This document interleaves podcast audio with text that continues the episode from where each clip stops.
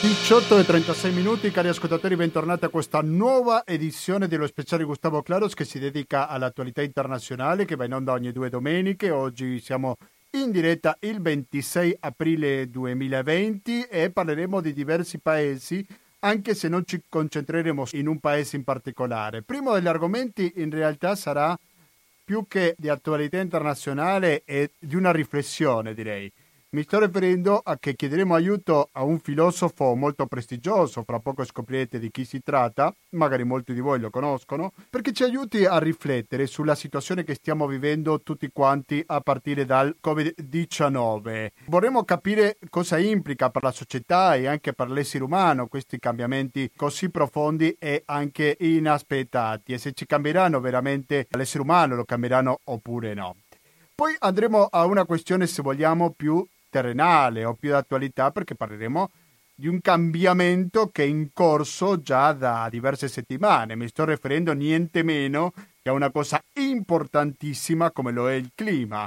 Quindi quanto è cambiato il clima in queste ultime settimane? Perché molto spesso si dice che adesso gli animali sono usciti, ho detto, ho trovato magari qualche animale in città che di solito non vediamo, almeno è successo al sottoscritto e presumo che anche molti di voi, e quindi sicuramente questo è un sintomo di, del cambiamento che sta vivendo la città a partire del cambiamento climatico. Questo sarà il secondo argomento. Il terzo degli argomenti intervisteremo ad un medico di emergency, questa associazione medica che lavora in tante parti del mondo e ci concentreremo soprattutto in tre paesi, cioè l'Afghanistan, Sierra Leone e anche il Sudan. E per finire questa intervista abbiamo parlato sull'impegno di emergency anche in Italia, perché a volte un certo settore politico afferma che pensate ai malati, ai morti nel mondo e poi non ci pensate ai malati di casa nostra. Emergency si occupa anche dei malati del Covid-19 di Italia.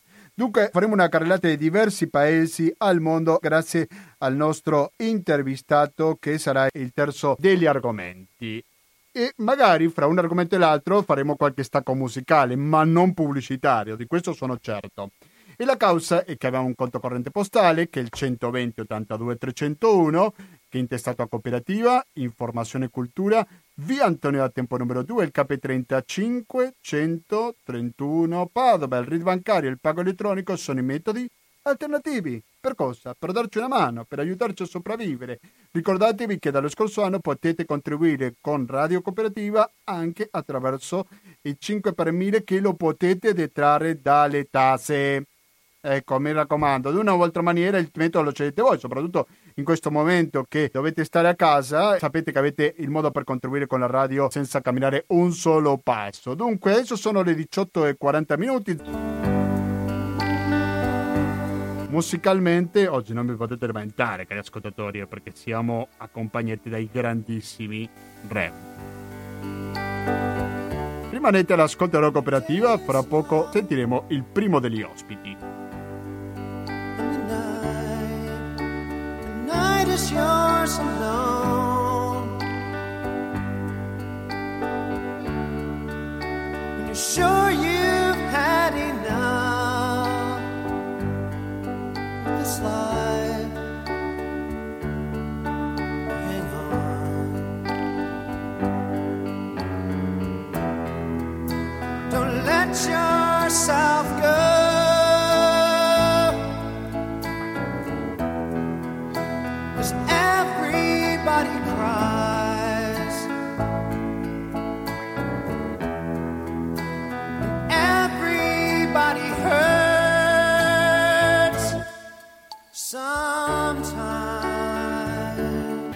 Siete sempre all'ascolto di Radio Cooperativa. Due notizie, una di una morte sicura che è quella di Giulietto Chiesa. Abbiamo preso notizia oggi di questa scomparsa che sicuramente è stato un colpo per il giornalismo in generale. C'è qualcuno che era d'accordo con le sue posture, altri un po' meno, però sicuramente è stata una perdita. L'altra stiamo parlando di una morte che è possibile, per quello non la approfondiamo, perché non ci piace parlare di una cosa che non abbiamo nessuna conferma. Naturalmente mi sto riferendo al caso del leader nordcoreano. Poi magari se fra due domeniche avremo qualche notizia al riguardo, sicuramente approfondiremo.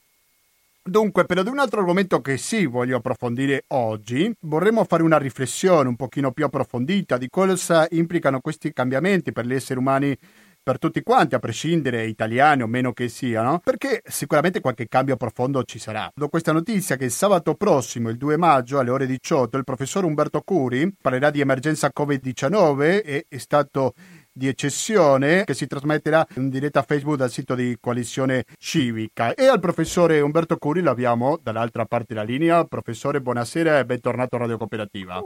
Ben trovato e ben trovati anche gli ascoltatori. Grazie per la sua disponibilità, naturalmente. Professore, lei ha fatto magari qualche riflessione no? a proposito dei cambiamenti che stiamo subendo noi comuni mortali dopo questo colpo inaspettato del coronavirus, giusto? Sì, e anzi devo dire che mi pare che l'attenzione finora si è concentrata esclusivamente su due aspetti di questa eh, drammatica situazione, due aspetti che sono certamente importanti ma non sono esclusivi, nel senso che sia i grandi organi di stampa sia noi stessi come cittadini ci siamo concentrati e siamo tuttora particolarmente attenti alla questione sanitaria anzitutto, perché è quella che ci tocca più da vicino, e in maniera subordinata ma magari talora non meno importante alla dimensione economica che è connessa con questa pandemia.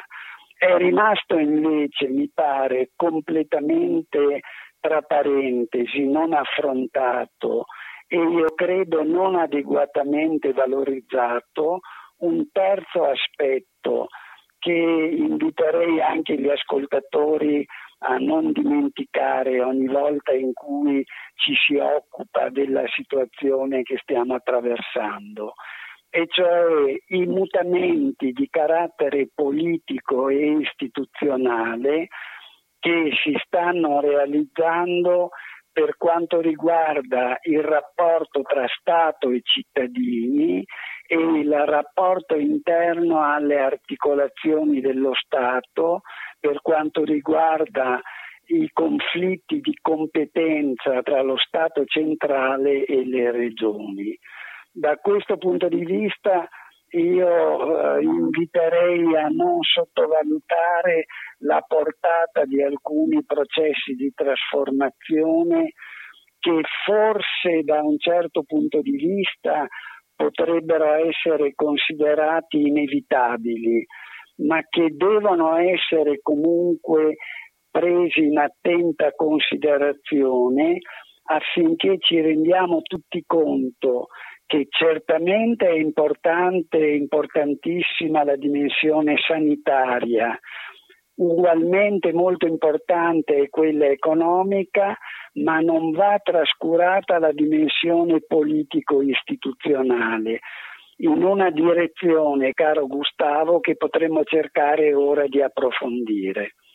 Certamente, questo legato al titolo della conferenza sabato prossimo è stato di eccezione? è legato al titolo stato di eccezione, che è un'espressione tecnica adoperata da quello che è considerato il maggior politologo del XX secolo, cioè Carl Schmitt, il quale sottolinea che una delle caratteristiche che accompagnano spesso la vita concreta delle democrazie occidentali è quello che egli definisce per l'appunto lo stato di eccezione. Che cos'è lo stato di eccezione? È una sospensione delle regole formali che organizzano la vita di uno Stato e il sopravvento di procedure abnormi, anomale o comunque eccezionali. Tanto per capirsi, ehm, quasi tutti i provvedimenti che il governo italiano ha assunto da due mesi a questa parte sono stati provvedimenti assunti attraverso decreti del Presidente del Consiglio dei Ministri. E cioè questo vuol dire che l'attività legislativa che secondo la Costituzione spetta al Parlamento per via della distinzione tra i tre poteri, legislativo, esecutivo e giudiziario, l'attività legislativa che spetterebbe al Parlamento viene svolta dal Presidente del Consiglio dei Ministri, cioè dal capo del governo.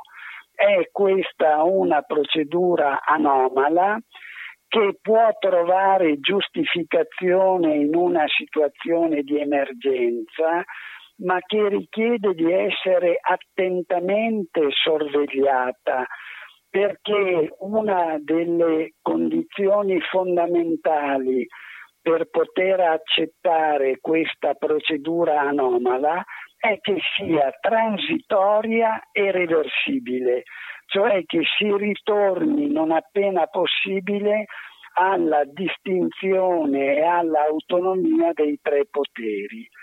Questo è un aspetto cruciale che è bene che i cittadini abbiano sott'occhio perché è già accaduto nella storia, ma soprattutto potrebbe ancora accadere, che cambiamenti di questo tipo nella costituzione materiale del nostro paese potrebbero risultare irreversibili conferendo un carattere al nostro Stato difforme rispetto a quello che è previsto dalla Costituzione. Da questo punto di vista non dobbiamo dimenticare che le condizioni nelle quali stiamo vivendo, ciascuno di noi in qualche modo recluso in casa, ci privano di alcuni diritti fondamentali che sono sanciti dalla Costituzione. Se questa limitazione di diritti, se questa limitazione di libertà è provvisoria e dovuta a necessità indifferibili, può essere anche accettata, ma è evidente che non può essere a tempo indeterminato e soprattutto dobbiamo stare bene attenti a che non diventi irreversibile. La voce che state sentendo è quella del professore emerito di storia della filosofia Umberto Curi. Però professore, secondo lei quanto diverso usciremo da questa crisi? Ma eh, qui c'è un fastidioso ritornello che si sente continuamente ripetere, cioè che nulla sarà più come prima. Io ricordo di aver sentito questa stessa espressione all'indomani dell'11 settembre, ma poi se ci pensiamo e confrontiamo la situazione successiva all'11 settembre con quella che si sta creando adesso, devo dire che quel ritornello, quella frase un po' fastidiosa, certamente si può applicare molto di più alla situazione attuale piuttosto che all'11 settembre. Nulla sarà più come prima, certamente per quanto riguarda la possibilità di godere delle libertà e dei diritti previsti dalla Costituzione. Quello che si va già ora profilando è una serie di misure restrittive che probabilmente saranno prorogate continuamente, condizionando la nostra vita, in particolare la nostra vita di relazione. Guardi Gustavo, faccio subito un esempio che eh, consente anche ai nostri amici ascoltatori di capire meglio che cosa intendo dire. Eh, ieri era il 25 aprile, al di là di qualche fenomeno isolato, non vi è stata nessuna manifestazione pubblica alla quale abbiano potuto partecipare liberamente i cittadini. Il 25 aprile negli ultimi 75 anni è stato sempre un momento di aggregazione, di festa, di ritrovo collettivo. Era davvero triste dover constatare ieri la immagine del Presidente della Repubblica che si recava da solo a deporre una corona al milite ignoto. Ecco, questo brusco passaggio da una vita che è fondata sulle relazioni, sul eh, rapporto eh, di solidarietà tra i cittadini, a questo triste spettacolo del rappresentante dello Stato italiano che è da solo a commemorare i defunti, potrebbe essere considerata in qualche modo una metafora di quello che ci aspetta nei prossimi mesi se non saremo come cittadini abbastanza attenti nell'incalzare il governo a prendere misure che siano davvero necessarie e che queste misure, se limiteranno le nostre libertà, devono agire solo provvisoriamente e non a tempo indeterminato. Il fatto di essere così a casa come siamo, magari è un invito probabilmente alla lettura, non può essere anche un'occasione per una riflessione più approfondita che magari in un periodo normale non possiamo avere? Ah beh, certamente. Guardi, credo che sia esperienza comune e condivisa quella secondo la quale in questo periodo, in queste settimane, ciascuno di noi ha avuto la possibilità di apprezzare molto di più ciò che avevamo e che per il momento invece ci è stato tolto, il diritto alla socialità anzitutto, che è un bene prezioso che forse non avevamo adeguatamente valorizzato in precedenza, le relazioni di affetti familiari o di amicizia che troppo spesso davamo per assodate prima che cominciasse l'epidemia e che solo ora riusciamo a apprezzare davvero fino in fondo e anche l'importanza di alcune libertà fondamentali, prima fra tutte la libertà di movimento. Da un certo punto di vista la celebrazione del 25 aprile di ieri che celebrava la liberazione da un dominio dispotico, autoritario come quello nazifascista, ci ricorda il bene delle libertà che sono state costruite da coloro che hanno combattuto la guerra di liberazione nazionale dovremmo ricordarcene oggi ed essere vigili nel tutelare la, eh, il possesso di queste libertà che sono irrinunciabili e devono essere inalienabili. Benissimo, allora professore io le invito a uscire un po' dalle frontiere italiane, a fare una riflessione su quello che sta succedendo in Europa, quanto importante è il fatto che ci sia una specie di scontro, uso questa parola fra tante virgolette, fra un'Europa mediterranea cattolica e un'Europa del nord più protestante. Quanto influenza la cultura, le diverse culture che c'è all'interno dell'Europa in questa attualità? Ma sì, si stanno manifestando e qualche volta anche in forma esasperata alcune differenze che invece in precedenza non avevamo colto o alle quali non avevamo dato abbastanza importanza.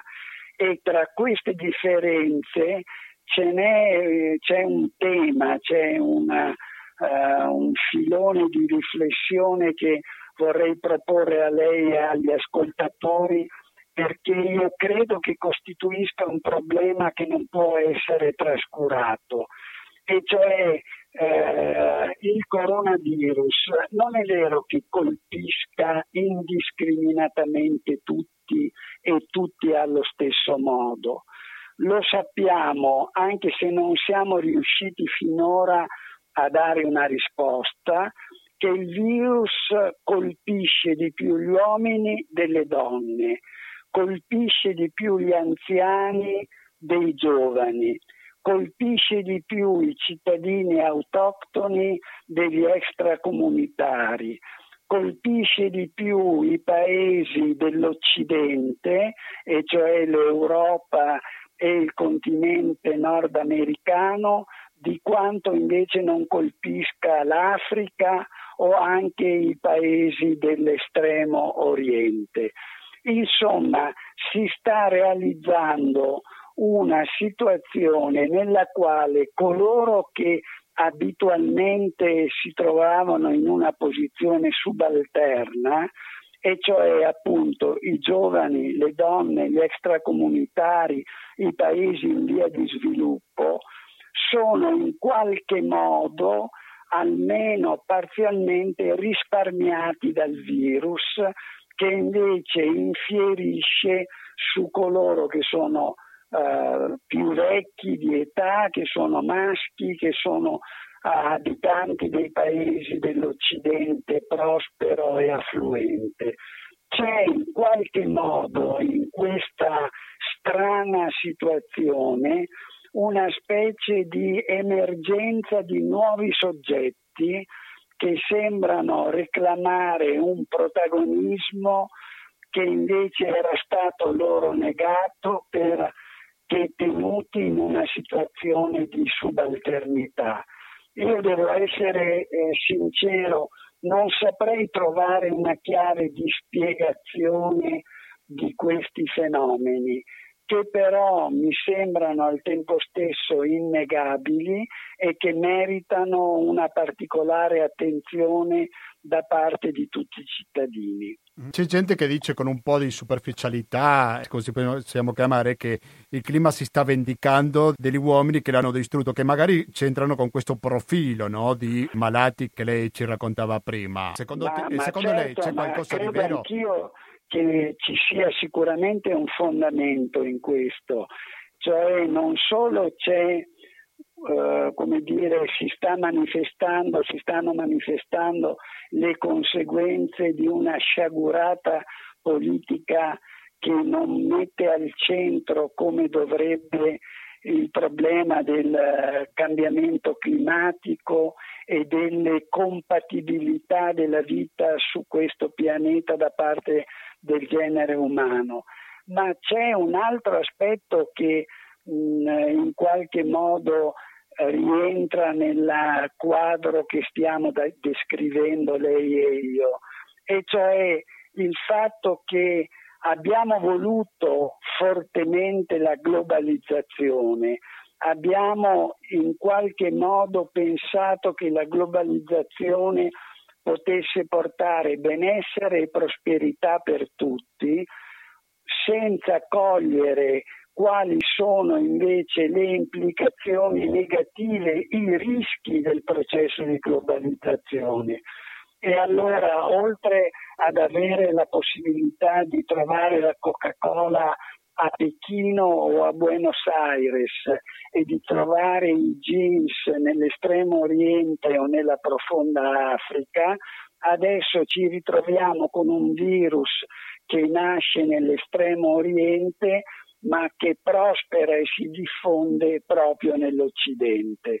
Da questo punto di vista è una lezione che dovremmo meditare eh, sia per quanto riguarda il controllo del processo di globalizzazione, sia per quanto riguarda la irrinunciabilità di una politica ambientalista a livello planetario. Professore emerito dell'Università di Padova di Storia della Filosofia, Umberto Curi, la ringrazio molto per la disponibilità con Radio Cooperativa e la ringraziamo molto soprattutto perché ci ha aiutato a fare un po' di riflessione, perché siamo in un'epoca in cui sempre abbondano tante, tante informazioni, però a volte è molto utile riflettere e questo che le abbiamo chiesto al professore Curi. Grazie, alla prossima professore. Grazie a lei e saluti gli ascoltatori. Fra poco torniamo con la diretta quando sono le 19.07 minuti, ma per parlare del clima. Ci aveva accennato il professor Curi. A fra poco. Nonsense has a welcome ring, and heroes don't come easy. Nonsense isn't new to me. I know my head, I know my feet, but mischief knocked me in the knees. So just let go. Just E abbiamo sentito il secondo brano dei grandissimi Rem, sempre siete all'ascolto di Radio Cooperativa sull'FM 92.7, sul www.radiocooperativa.org dove ci potete ascoltare in streaming con un'ottima qualità audio. E come anticipavo prima il professor Curi ci raccontava sulla situazione anche climatica, ci ha fatto qualche accenno. Noi adesso vorremmo approfondire su questo tema, lo vediamo sulle strade, ci sono tantissimi cambiamenti anche nella natura, anche nel clima, a proposito che l'uomo ha abbassato sicuramente di molto il proprio livello di produzione. Per parlare su questo è che in questo momento siamo collegati con Bruxelles dove si trova Davide Savadin. Davide Savadin, buonasera e benvenuto a Radio Cooperativa. Buonasera a tutti, buonasera Gustavo e a tutti gli ascoltatori. Grazie per la tua disponibilità. Davide Savadini è delegato per il clima e l'economia circolare presso l'Ufficio europeo dell'ambiente, che è un'associazione che rappresenta 160 diverse associazioni ambientaliste di 32 paesi a Bruxelles. La prima domanda che vorrei farti, Davide, è ci puoi dare qualche dato, qualche informazione in concreto di come in realtà sta cambiando il clima a proposito di questo coronavirus?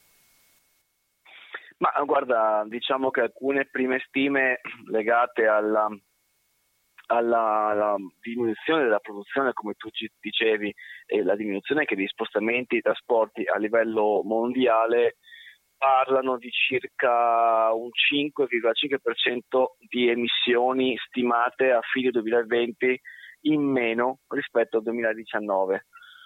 Eh, si tratterebbe di diciamo, una cifra enorme se consideriamo che ogni anno le emissioni aumentano di circa uno 0, quindi diciamo, è una, un elemento molto importante che in qualche maniera, nella chiaramente nel modo più sbagliato e, e con un sacco di, di, di, dolore, di dolore, di perdite, ci, ci avvicina però paradossalmente alla, un po' a, a raggiungere eventualmente le, le, gli obiettivi del, dell'accordo di Parigi. Tuttavia eh, non, vanno, non dobbiamo come dire, farci grosse illusioni quando abbiamo già avuto delle crisi economiche molto forti come il 2008-2010 eh, anche in quel caso ci sono stati molti crolli, diciamo, cioè il crollo delle emissioni climatiche, eh, però poi appena le cose si rimettono in carreggiata, le aziende, eh, insomma, l'economia continua a produrre come prima e, e più di prima. Insomma, ecco.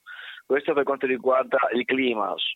Altri aspetti macroscopici del, del, del coronavirus sono stati con il crollo del petrolio e la, anche il fatto che siamo inondati di plastiche perché il consumo di saponi, il consumo di igienizzanti per le mani ed altri prodotti e soprattutto l'aumento drammatico dei prodotti monouso ha fatto sì che, complice il fatto che la plastica costa pochissimo perché il petrolio costa pochissimo, siamo, abbiamo aumentato mh, di moltissimo eh, il, la, la, produzione di plastica e il consumo di plastica. Eh, il terzo dato che vi do è quello legato al, all'atmosfera, eh, in particolar modo in tutta Europa, diciamo, ma in particolar modo in, si è visto questa cosa in, in in Cina, la, la diminuzione dei, dei livelli di, di, di, inquinamento è stato, incredibile, diciamo, perché il, si è visto una diminuzione di, fino a 200 volte delle, delle concentrazioni di inquinamento di ossidi di azoto, che è un inquinante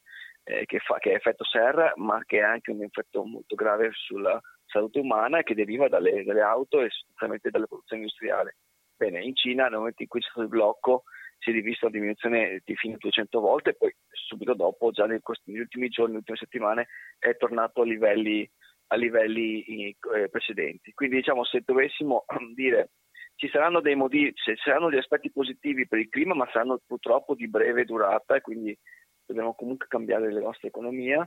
E per quanto riguarda il tema dell'aria, eh, quello che possiamo notare è che è incredibile come sia tutto sommato rapida la reazione della, della, della Terra per ripulire l'aria.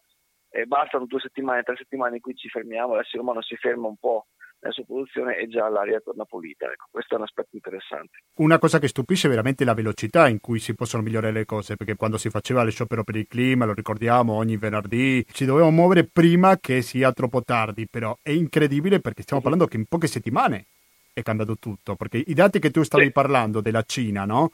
Ad esempio, quanto ci è voluto per abbassare così tanto il livello di inquinamento? Ah, ci sono state tre settimane. Tre settimane, cioè dal, per capirci, dal, ehm, della settimana dal 9 febbraio. Già eh, c'era, diciamo, dal, la settimana scorsa, dal 1 gennaio fino al 20 gennaio c'era l'inquinamento normale, dal 20 al 9 febbraio già era quasi sparito, febbraio dal 10 al 29 non c'era niente e riprende un pochettino dal 1 marzo e poi già al, dal 21 marzo al 9 aprile l'inquinamento è tornato ai livelli normali. Quindi bastano poche settimane e c'è una forte reattività, diciamo, della, della, in questo caso della, dell'atmosfera, ma in generale questa è, un, è un'interessante considerazione da fare per tutto l'ambiente, nel senso che se pensiamo agli animali che si riprendono lo spazio, tutti abbiamo visto magari dei filmati girati sul telefonino piuttosto che in televisione i cinghiali, le papere, le volpi che tornano in città, cioè cose impensabili in centro a Padova le papere che, che, che, passeggiano, cioè la natura riprende in pochissimo tempo riprende lo spazio.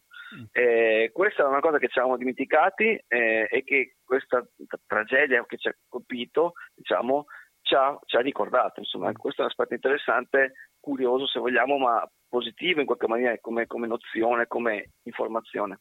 Sì, positivo, ma anche può essere negativo, nel senso che siccome c'è una grandissima velocità perché la natura si riprenda ai propri spazi, con la stessa velocità può tornare questo come prima, quando tutti torneranno al lavoro? Certo.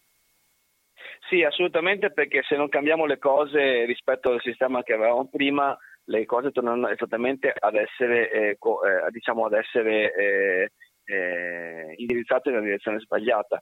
Però ecco, diciamo, abbiamo due elementi nuovi. Primo, eh, che l'investimento sui temi ambientali, così come sui temi della salute, la prevenzione, eccetera, si può fare perché i soldi adesso c'è, ci sono. Cioè, quello che prima si diceva non si può fare, il mercato ce lo impedisce, oggi è un elemento che non sta più in campo. Oggi siamo in una fase in cui il mondo eh, parla di rinazionalizzazione delle, delle fabbriche, delle, cioè ci, si parla di mille miliardi di investimento, una cosa mai vista dalla seconda guerra mondiale, quindi si discute completamente l'economia da un certo punto di vista.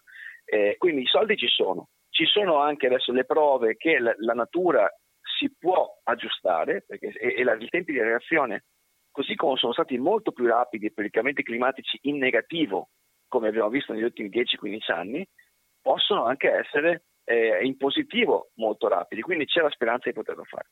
Quindi queste sono due lezioni in qualche maniera che, che, che, il, che il coronavirus ci sta dando sul piano strettamente ambientale. Come dici tu, potrebbe anche essere negativo, diciamo in termini eh, di eh, dipende cosa si fa dopo. No? Ecco, se volete poi vi spiego anche un po' che cosa si sta muovendo a Bruxelles per quanto riguarda la parte dei lobbisti e come si vuole, c'è chi uti, vuole utilizzare il coronavirus per cercare di rallentare, annacquare o addirittura cancellare le normative ambientali previste. Beh, questo credo che è molto interessante da far conoscere agli ascoltatori anche perché tu ti trovi a Bruxelles, quindi li conosce bene queste questioni, quindi se vuoi spiegarci qualcosa.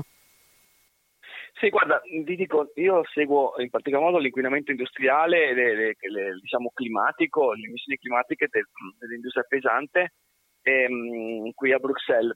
Voi sapete che la Commissione europea, questo nuovo governo europeo, la Commissione europea è partita con il piede giusto, ha presentato questo Green Deal, questo diciamo, progetto politico di grandissimo respiro che doveva essere la, dire, la colonna portante di questi cinque anni della nuova Europa in cui il centro di tutto è l'ambiente e l'economia che gira attorno all'ambiente. Quindi è un progetto economico ma che girava attorno al fatto di eh, eh, lavorare sulla biodiversità, migliorare la biodiversità, di cambiare il modo in cui produciamo, cambiare il modo in cui consumiamo, migliorare la qualità del nostro, del nostro cibo, l'impatto dell'agricoltura sui terreni, eh, investire in tecnologie rispettose dell'ambiente, efficientare le nostre case, renderle più... Cioè diciamo a 360 gradi un programma molto ambizioso che nessuno aveva nel mondo e che in qualche maniera ha una, tutta una serie di dettagliati interventi. Alcuni di questi interventi sono già stati fatti, eh, c'è una strategia per, la, per rendere meno eh, climaticamente impattante l'industria pesante, si chiama Industrial Strategy, appunto, una strategia, un piano d'azione sull'economia circolare, che è forse la, la legge più importante degli ultimi dieci anni, veramente molto ambiziosa, che prevede delle cose molto interessanti, E, e, e, poi c'è una strategia per, la, per, rivedere il modo in cui produciamo il nostro cibo che si chiama dal produttore al consumatore, un indirizzo diciamo, eh, per la, gli aspetti ambientali dell'agricoltura, una strategia sulla biodiversità, la tutela della biodiversità nel nostro mondo e così via. Cosa sta succedendo? Sta succedendo che questi, alcuni di questi, eh, di questi, eh, di questi diciamo, provvedimenti vengono messi in discussione, per esempio alcuni esempi. Eh, le, le, grandi confederazioni agricole stanno chiedendo di, mettere, eh, di ritardare o di slittare l'anno prossimo questa strategia del campo alla tavola, con la scusa del fatto che le aziende agricole in questo momento soffrono della mancanza di manodopera, del fatto che i cittadini mangi, comprano, sono cambiati i consumi, ecco, allora dicono ma ritardiamo questa strategia. Ma noi diciamo, scusa, qui stiamo parlando di una strategia, non di una cosa immediata, quindi perché non dovremmo parlare di come vogliamo fare l'agricoltura del futuro? E in realtà è una scusa per cercare di affossarla questa strategia, del, perché loro non vogliono che si vada verso una diminuzione, per esempio, dei pesticidi. Oppure c'è il mondo della chimica che ha approfittato del, del tema delle mascherine, dei guanti di, di, di lattice, eccetera, per provare a ritardare o addirittura a cancellare questo grande successo che abbiamo avuto l'anno scorso, questa legge sulla eliminazione delle plastiche monouso, che sono un problema enorme per gli oceani, per, per l'inquinamento in generale del nostro pianeta. E qui lì sono trovate la carica, pare che per adesso la Commissione europea tenga duro, ma vedremo. Un terzo elemento sono le automobili, le aziende automobilistiche sono già trovate la carica dicendo noi non vendiamo più macchine, quindi noi vogliamo ritardare le normative sia da un lato sulla sicurezza stradale che devono migliorare la sicurezza delle automobili, dall'altro nuove normative sulle emissioni ambientali delle nuove automobili che sono più stringenti. Quindi dicono fermi tutti perché noi se non vendiamo le macchine come le vendiamo adesso non riusciremo a stare dietro a queste normative, quindi ritardiamole. E anche lì forse stavolta avranno attenzione da parte della Commissione europea. E per ultimo cito il caso della, degli elettrodomestici, eh, le aziende che producono elettrodomestici dicono noi non riusciamo a produrli, a venderli, eccetera, quindi noi facciamo fatica in questa fase a, a fare elettrodomestici più efficienti, come era previsto che fosse, con l'etichetta di classe A++, eh, quindi miglior- il miglioramento continuo da parte, da parte degli, degli elettrodomestici. Questi sono alcuni dei casi di lettere scritte ufficiali all'amministrazione eh, europea per cercare di ritardare dei provvedimenti che erano già previsti e che sarebbero stati in favore dell'ambiente e dei consumatori. Noi sì. stiamo cercando chiaramente di, di contra- contrastare questo, ma per darvi un'idea di come in realtà cioè, da, molte, da parte di molte aziende, da parte del mondo dell'industria, non c'è questa idea, c'è il panico da un certo punto di vista e si vuole riprendere il prima possibile come si faceva prima. Devo confessare pubblicamente che adesso sto usando dei guanti monouso, oltre la mascherina, sto usando guanti monouso, sono quelli che ho trovato, però vabbè, il pensiero sicuramente bisogna farlo. Davide Sabadin da Bruxelles, secondo te sono affidabili le politiche europee a favore del clima? Guarda, sì, lo sono, nel senso che eh, è previsto che adesso l'Unione Europea, eh, sapete, noi abbiamo un obiettivo del eh, eh, 45% di taglio delle emissioni al 2030. I, I, paesi europei non hanno voluto che ci fosse un obbligo eh, nazionale e ognuno ha fatto il suo piano. La somma di questi piani dovrebbe, dovrebbe fare eh, appunto quella cifra lì. In realtà tutti i paesi hanno fatto i furbi e fanno, hanno fatto di meno.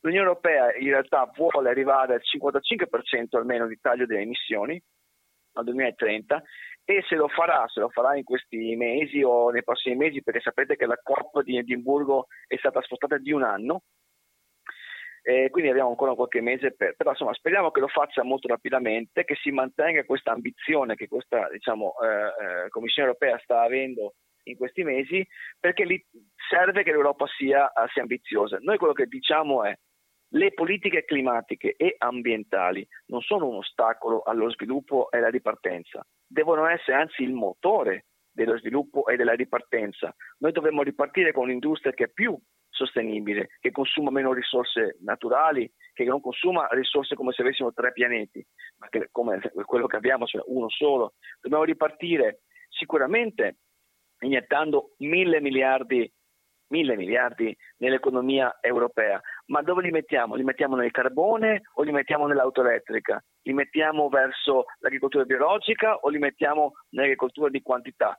Quindi anche lì eh, certo bisogna iniettarli in tecnologie e modalità che creino molti posti di lavoro, ma posti di lavoro che vadano in una direzione diversa da quella che è stata fino adesso. Quindi noi pensiamo anzi che siano, sia oggi più che mai il tema del clima una molla e un motore per lo sviluppo economico per far ripartire l'economia europea. Mm. E quindi stiamo cercando di battere un po' il martello su questo tema per fare in modo che non sia la ripartenza un'occasione per tirare il freno, ma anzi, insomma, eh, si, spinga, si spinga in quella direzione. Senza dimenticare minimamente la tragedia che sta implicando questo coronavirus per i tanti morti, però fra le cose positive, se così possiamo chiamarlo, possiamo mettere anche il fatto che i negazionisti non hanno più argomenti, ovvero quelli che dicevano che il cambio del clima c'entra molto poco con l'atteggiamento degli esseri umani e si vede nelle mappe come era l'inquinamento prima di questo coronavirus e come lo è adesso, si può capire molto bene come influenza così tanto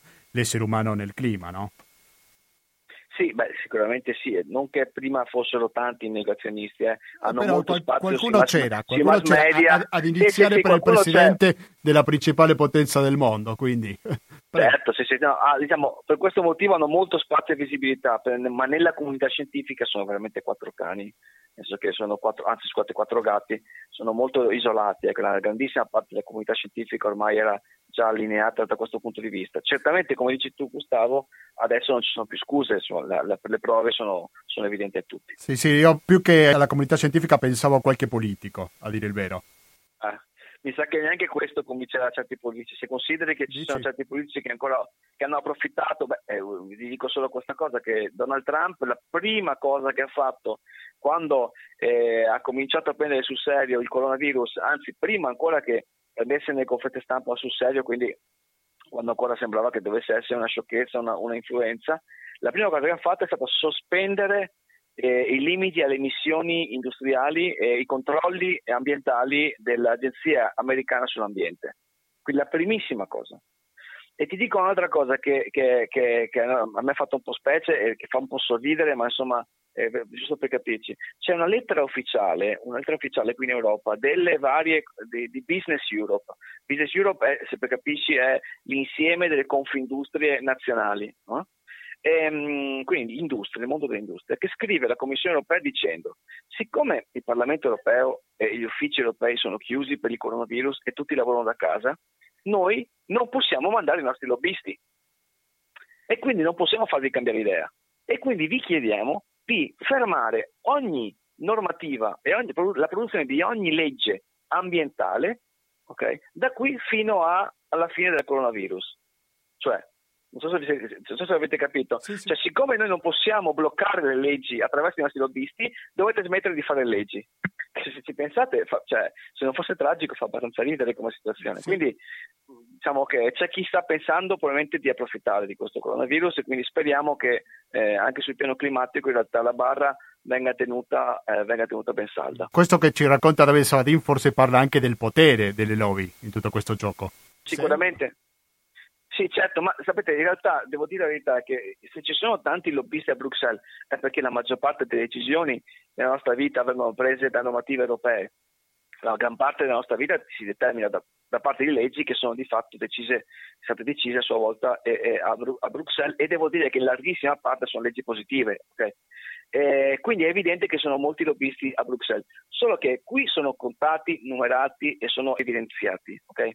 Eh, a Roma ce ne sono tantissimi, solo che non lo sappiamo, ecco, e lì è, è tutto, tra, tutto tanto che trasparente. Ecco, so come dire, il tema delle lobby è un tema, è un tema che c'è sempre stato. Noi, io qui, insieme agli altri amici ambientalisti, quello che facciamo è cercare di fare una contro lobby ambientalista, cioè difendere chi non ha voce, cioè l'ambiente, così, come ci sono altre persone che difendono i diritti dei lavoratori, i diritti delle persone che lavorano in altri, in altri paesi in via di sviluppo, c'è chi si occupa di difendere i diritti delle donne, insomma diciamo, categorie che non hanno una, una, una, rappresentanza, un interesse economico, ma che devono in qualche maniera avere una controbil- cioè, controbilanciare gli interessi individuali.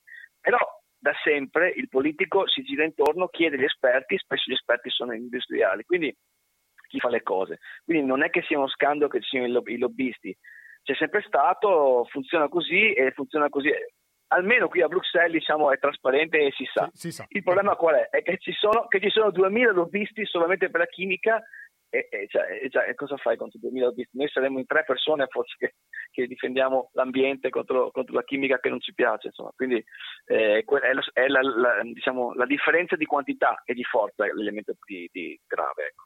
Davide Sabadin, delegato per il clima e l'economia circolare presso l'Ufficio Europeo dell'Ambiente, che è un'associazione, lo ricordo, che rappresenta 160 diverse associazioni ambientaliste di 32 paesi. Da Bruxelles lo ringraziamo molto per la sua disponibilità con Radio Cooperativa e buon lavoro. Grazie a voi, buona serata. Buona serata, grazie. Adesso, cari ascoltatori, sentiamo un altro brano musicale. Sempre dei Re. Rimanete all'ascolto della cooperativa perché quando torniamo cambieremo argomento e parleremo con un rappresentante di Emergency che ci parlerà della situazione sanitaria in diversi paesi del mondo.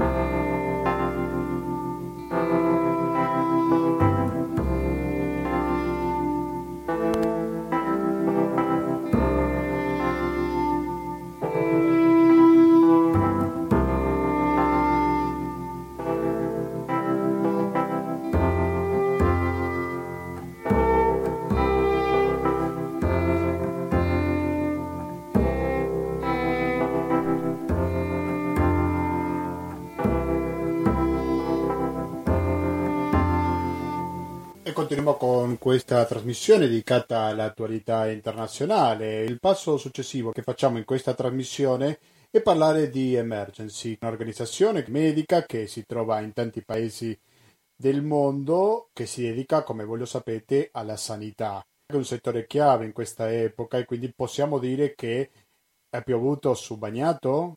Per avere qualche lume al riguardo, anche in questo momento siamo collegati con Emanuele Nanini. Emanuele Nanini, buonasera e benvenuto a Radio Cooperativa. Buonasera. Grazie per la sua disponibilità. Emanuele Nanini è vice direttore del Dipartimento di Operazione sul Campo di Emergency. Dunque, voi siete presenti, Emanuele, in tanti paesi del mondo. Sul vostro sito c'è il caso di Sierra Leone, anche dell'Afghanistan, pure del Sudan. Ecco, partiamo, se lei è d'accordo, dall'Afghanistan. Dicevo prima, piovuto su bagnato, quindi una situazione sicuramente critica anche dal punto di vista sanitario in Afghanistan, alla quale si aggiunge il Covid-19. Quindi qual è la situazione in questo paese asiatico, Emanuele? È un paese che mm, sta vivendo la, la guerra da ormai quasi 40 anni, eh, perciò è un paese completamente martoriato da, da, una serie di conflitti che si sono mm, succeduti uno dietro l'altro, con un sistema sanitario estremamente fragile, soprattutto per le popolazioni che vivono in zone remote o in zone dove i conflitti sono più, mm, più accesi, che si trova a dover eh, affrontare una crisi sanitaria che ha messo in ginocchio i principali paesi e le principali potenze del mondo. Perciò mh, è come diciamo anche sparare sulla Croce Rossa, nel senso che tantissima parte della popolazione afghana già aveva fatica ad accedere alle cure sanitarie anche di base. In questa situazione eh, l'accesso diventa praticamente impossibile per una grossa fetta della, della popolazione. Prima non si riusciva ad arrivare in ospedale perché c'erano combattimenti, adesso a causa delle restrizioni o semplicemente dato dal fatto che gli ospedali pian piano stanno chiudendo perché lo staff è contagiato, perché non riescono più a tenerli aperti a causa della pandemia. Ma per la questione dei combattimenti, sa qualcosa? Sono un po' mermati? Continuano avanti? Ha sentito eh, al riguardo dal campo?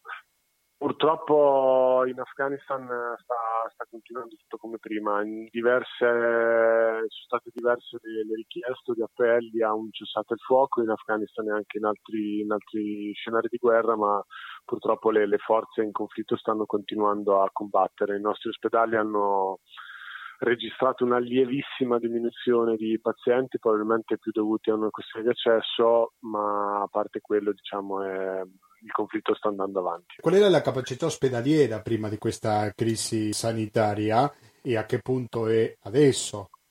Nostri, I nostri ospedali sono rimasti tutti attivi, quello che abbiamo fatto abbiamo dovuto ridurre leggermente il numero di posti letto eh, per garantire un distanziamento tra un paziente e l'altro e appunto evitare che all'interno dell'ospedale ci siano dei, ci, si, si sviluppino delle, delle infezioni.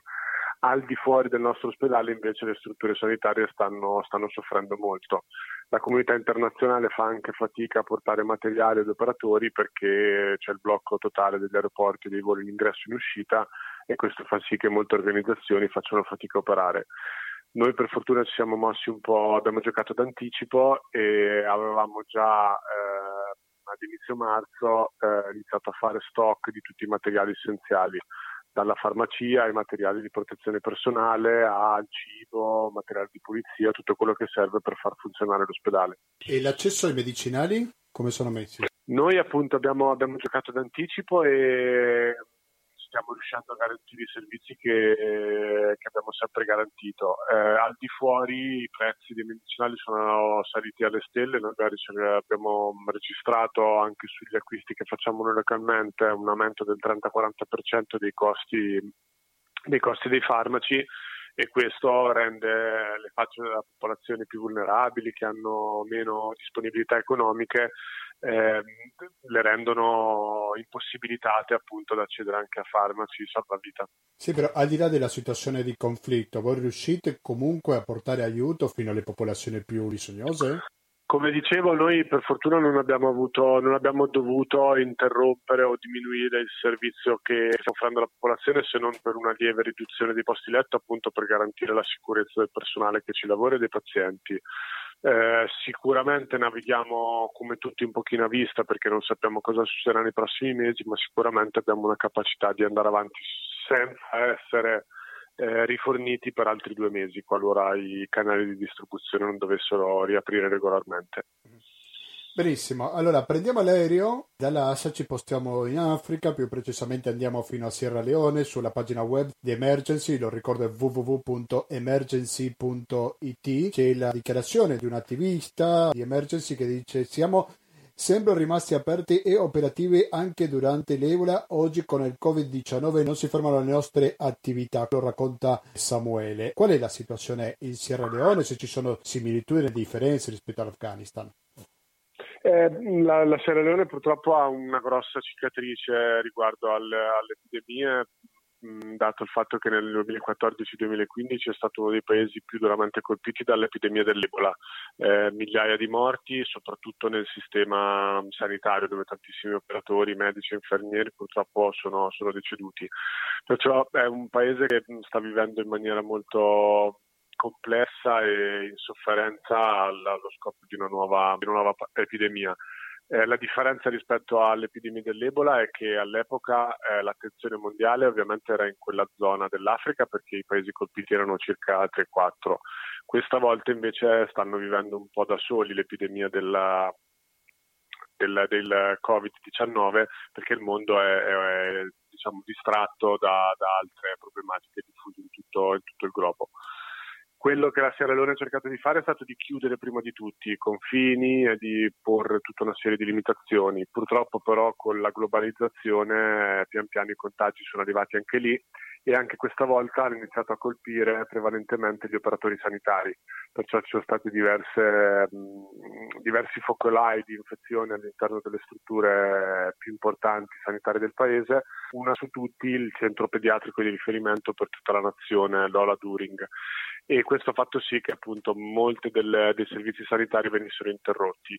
Eh, una popolazione tra le più povere al mondo che ha la, una grandissima difficoltà ad accedere ai servizi si ritrova veramente in, in ginocchio. Mi corregga perché probabilmente sono sbagliati i dati che ho davanti. Ci ho parlato di un solo decesso a Sierra Leone. È credibile questo numero? Un decesso, 10 guariti e 53 casi attivi. Purtroppo sono paesi che hanno una limitatissima capacità di, di, effettuare test e tamponi, perciò i dati non sono assolutamente paragonabili o non, non si possono guardare con gli stessi standard con cui, con cui, guardiamo i dati in Europa o in America. È una popolazione che appunto già prima faceva fatica a accedere alle cure sanitarie e ai servizi sanitari, eh, la, stessa, la, stessa, situazione si, applica, si applica alla, sia alla possibilità di accedere ai tamponi, ma sia la possibilità di verificare le cause delle morti del, della, dei pazienti che sono deceduti, perciò assolutamente non sono dei dati attendibili.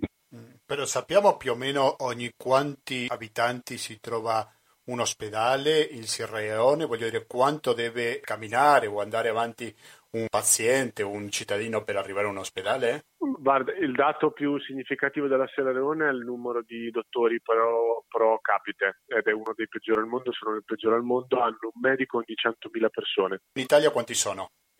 Sono sotto i 1000, un medico ogni 1000 o 900 qualcosa persone se non sbaglio, sono dati non super aggiornati. Quello della Sierra Leone è sicuramente uno ogni 100.000, si sta parlando veramente di numeri inconcepibili per, per, noi e per il nostro servizio sanitario. Quindi prendere una malattia è sinonimo di morire.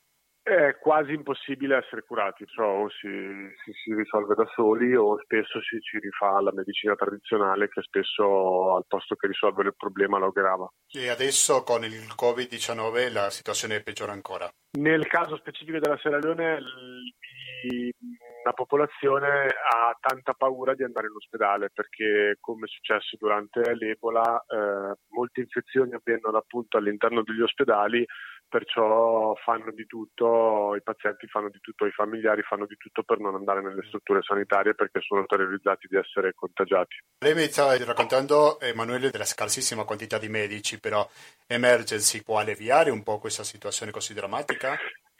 Sì, noi abbiamo un eh, centro chirurgico eh, aperto dal 2001 ed è uno dei, dei, pochi centri chirurgici, se non l'unico centro chirurgico che riesce a fare interventi diciamo, di un certo livello.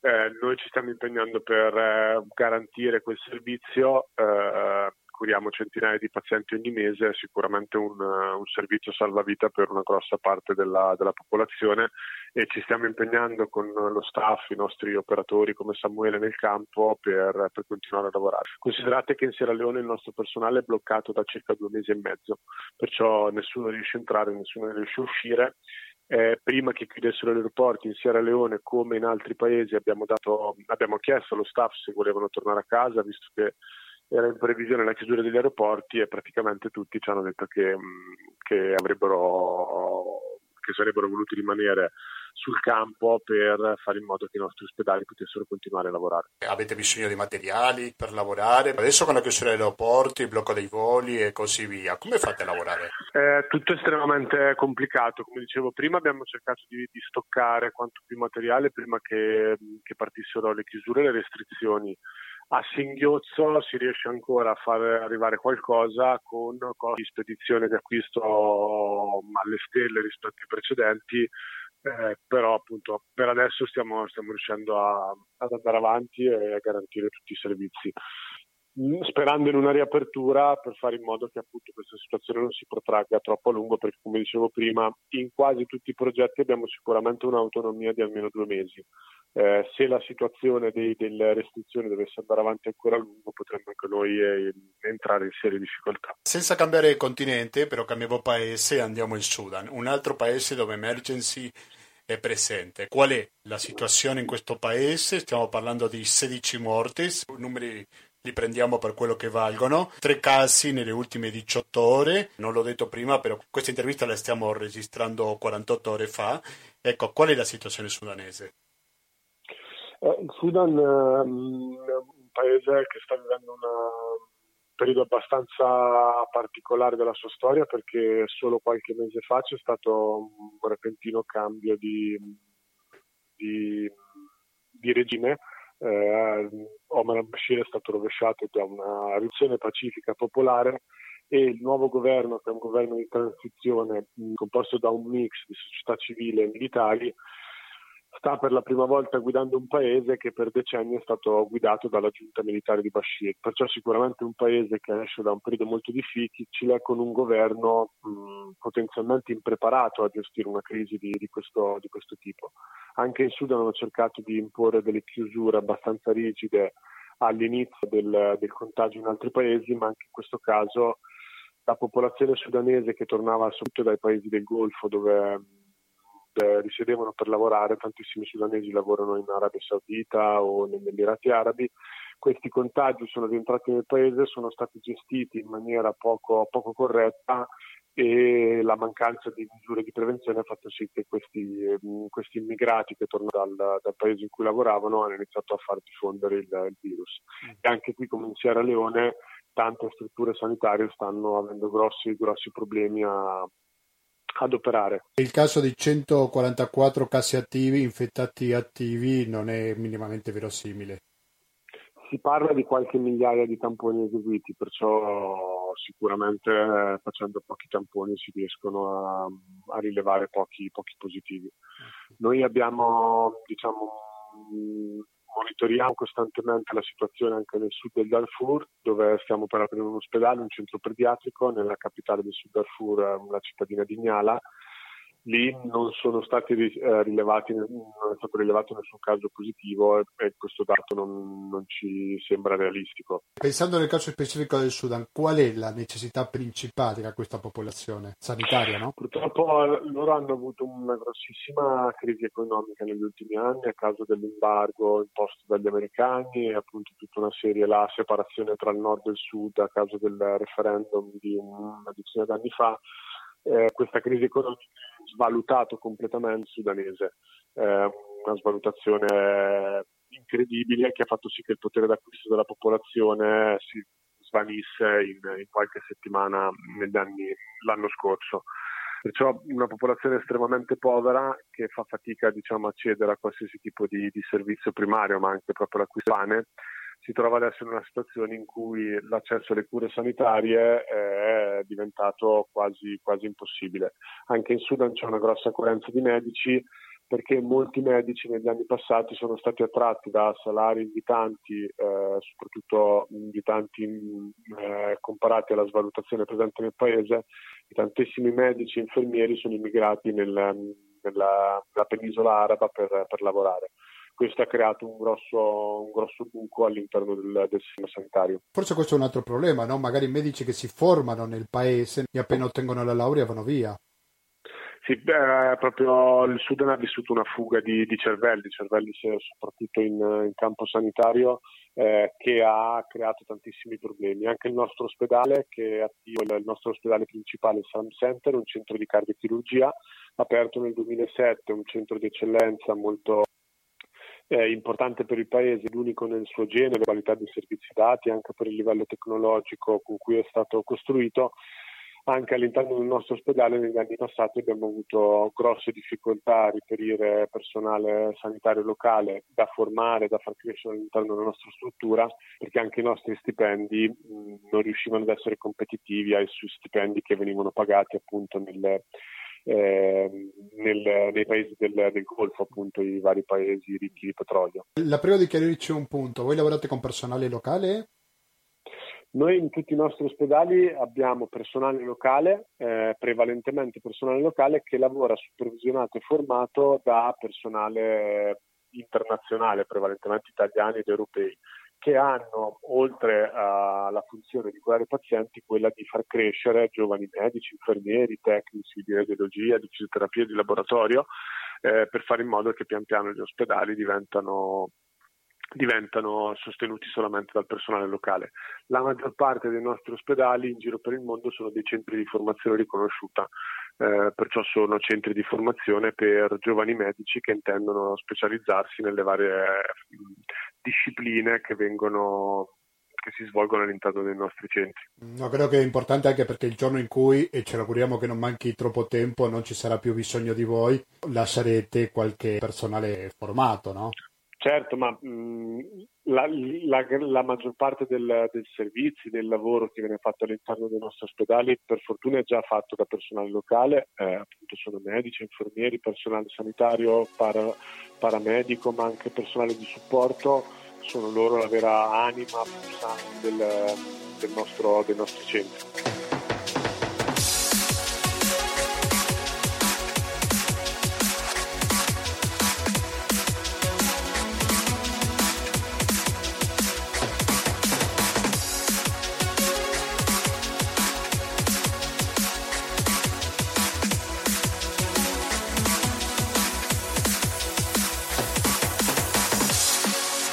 Voce che state sentendo è quella di Emanuele Nanini di Emergency, vice direttore del Dipartimento Operazioni sul Campo.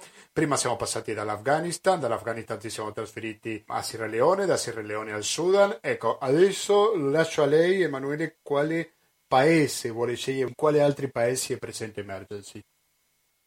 Eh, noi mh, siamo eh, operativi in Iraq, eh, dove abbiamo, è uno dei paesi diciamo, più storici per l'organizzazione, abbiamo fatto tante cose dal 94 ad oggi, adesso eravamo attivi con un centro mh, per un centro di riabilitazione dove vengono fatte protesi per eh, amputati di guerra e dove ci sono delle, la, la creazione di cooperative di persone appunto disabili, amputati, per fare in modo che possano imparare delle professioni e iniziare delle attività, delle attività redditizie. Il centro attualmente è chiuso per per, disposizione del governo perché hanno fatto chiudere a causa del, del coprifuoco tutte le attività anche sanitarie se non quelle estremamente essenziali gli altri paesi dove diciamo, non siamo ancora attivi ma eravamo quasi molto vicini ad essere attivi sono l'Uganda e lo Yemen. Il primo è dove abbiamo costruito un uh, centro di eccellenza in chirurgia pediatrica vicino alla capitale campale, nella città di Entebbe, che doveva aprire in questi giorni, se non sbaglio dopo domani, ma a causa dell'epidemia abbiamo deciso di posticipare l'apertura eh, perché aprire un ospedale nuovo in una situazione del genere sarebbe stato un po' rischioso visto che non era già un ospedale rodato con tutte le procedure di prevenzione e contenimento appunto del, eh, dell'epidemia. L'altro posto in cui stavamo iniziando un cantiere eh, per la costruzione di un ospedale per vittime di guerra è nord dello Yemen, dove abbiamo un team di cinque persone e anche lì a causa delle restrizioni per, per il Covid stiamo avendo delle difficoltà ad iniziare le attività perché tutte le, le attività non essenziali sono, sono bloccate. E poi ovviamente l'Italia dove siamo impegnati da tanti anni con uh, molti progetti, ma da due mesi siamo scesi su, su diversi fronti. Sì, sì. Eh, Prima di arrivare in Italia vorrei dire, sono molto contento di parlare con una persona che ha un panorama molto ampio di quello che succede in tanti paesi al mondo. Al di là di qualsiasi paese che parliamo, di questo ce n'è bisogno sicuramente. Prima vi parlavo dei medicinali, poi di altri casi di amputazioni. Ecco, c'è qualcosa che lega a tutti questi paesi? Molti di questi paesi purtroppo vivono la situazione in cui sono a causa di conflitti presenti o passati. Eh, spesso si parla dei conflitti nella loro fase acuta, ma si, si dimentica poi del, degli strassi che i conflitti causano e delle conseguenze in, cui, che la, la popolazione deve, deve, continuare a affrontare. Eh, in Sudan ci sono stati conflitti per tanti anni, in Afghanistan è un conflitto attivo, tra l'altro è uscito da, da, periodi di conflitti negli ultimi dieci anni costantemente. La Sierra Leone ha avuto una guerra civile disastrosa eh, alla fine degli anni 90 tutti questi conflitti hanno lasciato dei paesi estremamente fragili, eh, fragili perché le istituzioni fanno fatica a, essere, a nascere, a essere poi a crescere, a fare in modo che i servizi dello Stato vengano garantiti. Uno di questi servizi essenziali che spesso fa fatica diciamo, a, a decollare, a partire è proprio quello sanitario. La guerra distrugge gli ospedali, ma soprattutto distrugge il, il concetto di, di, sanità pubblica. Prima di salutarci, Emanuele, un certo settore della politica italiana sempre dice perché pensate ai morti o alle malattie che ci sono nel mondo e non pensate ai malati di casa nostra. Diciamo che Emergency, come se facessi poco, comunque si occupa pure dell'Italia ed è presente in un fronte così complicato in questi ultimi due mesi come lo è la Lombardia. Voi siete presenti sia a Brescia che a Bergamo, anche a Milano e vuole raccontarci un po' come aiuta Emergency una situazione così diversa rispetto ai paesi che avevamo parlato prima, no? Eh, sì, noi ci siamo trovati a gestire un'emergenza all'interno dell'emergenza. La nostra ma diciamo che, scusi l'interruzione, ma voi avete un'esperienza anche dell'Ebola che qualcosa è servito e non di poco per attuare anche in Italia, no?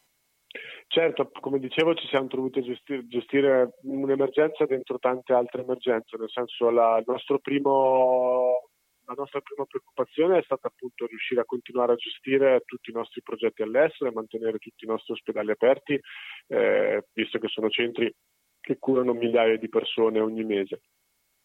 Abbiamo dovuto fare questo mentre proprio ci trovavamo a gestire una grandissima emergenza in casa. La nostra sede principale a Milano, eh, perciò mh, proprio in, nel centro della Lombardia che ha vissuto negli ultimi mesi una situazione veramente drammatica.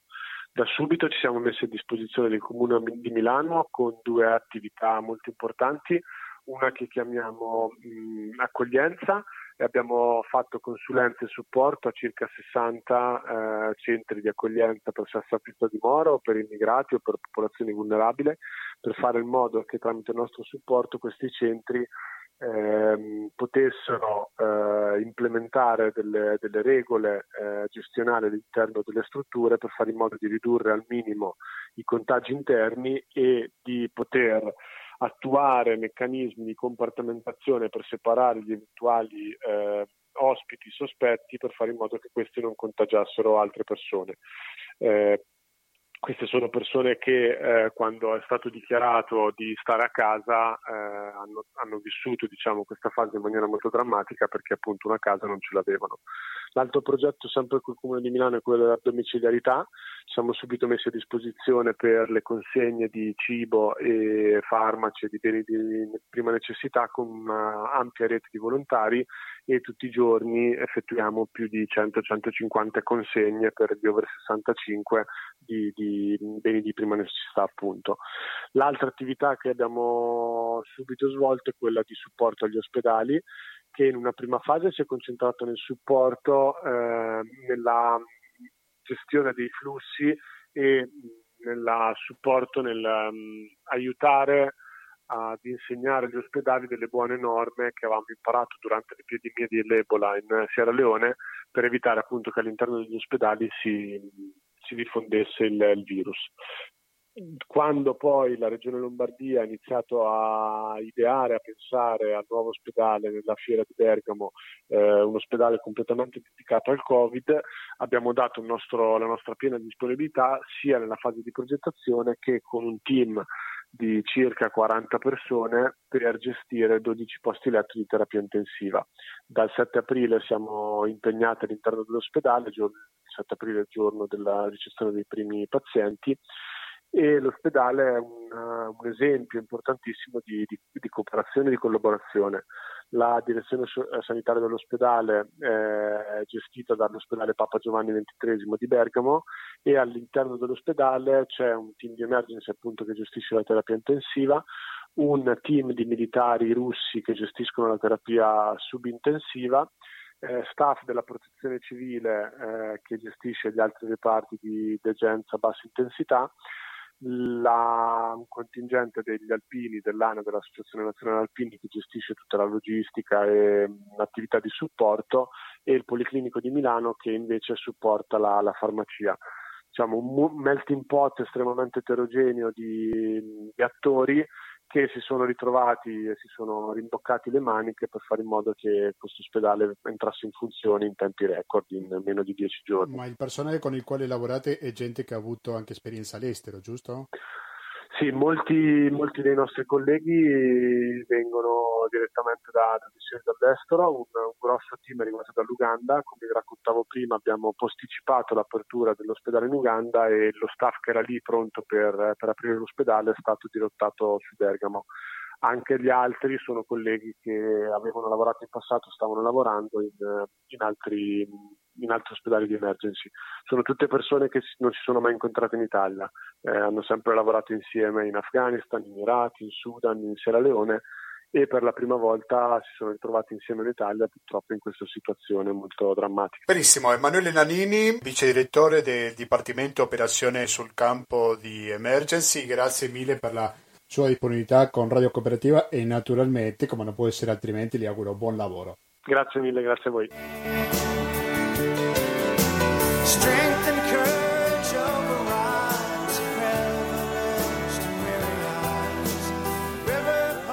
E chiudiamo questa puntata perché già sono le ore 20.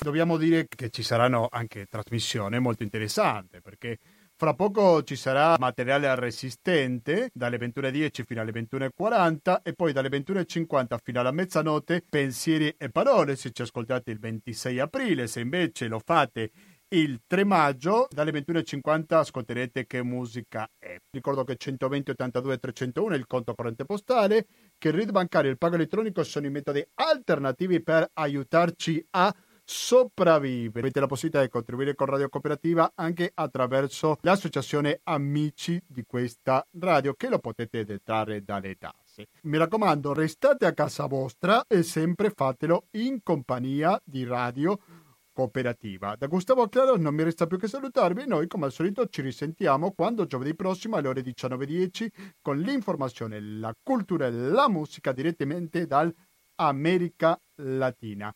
Grazie e alla prossima!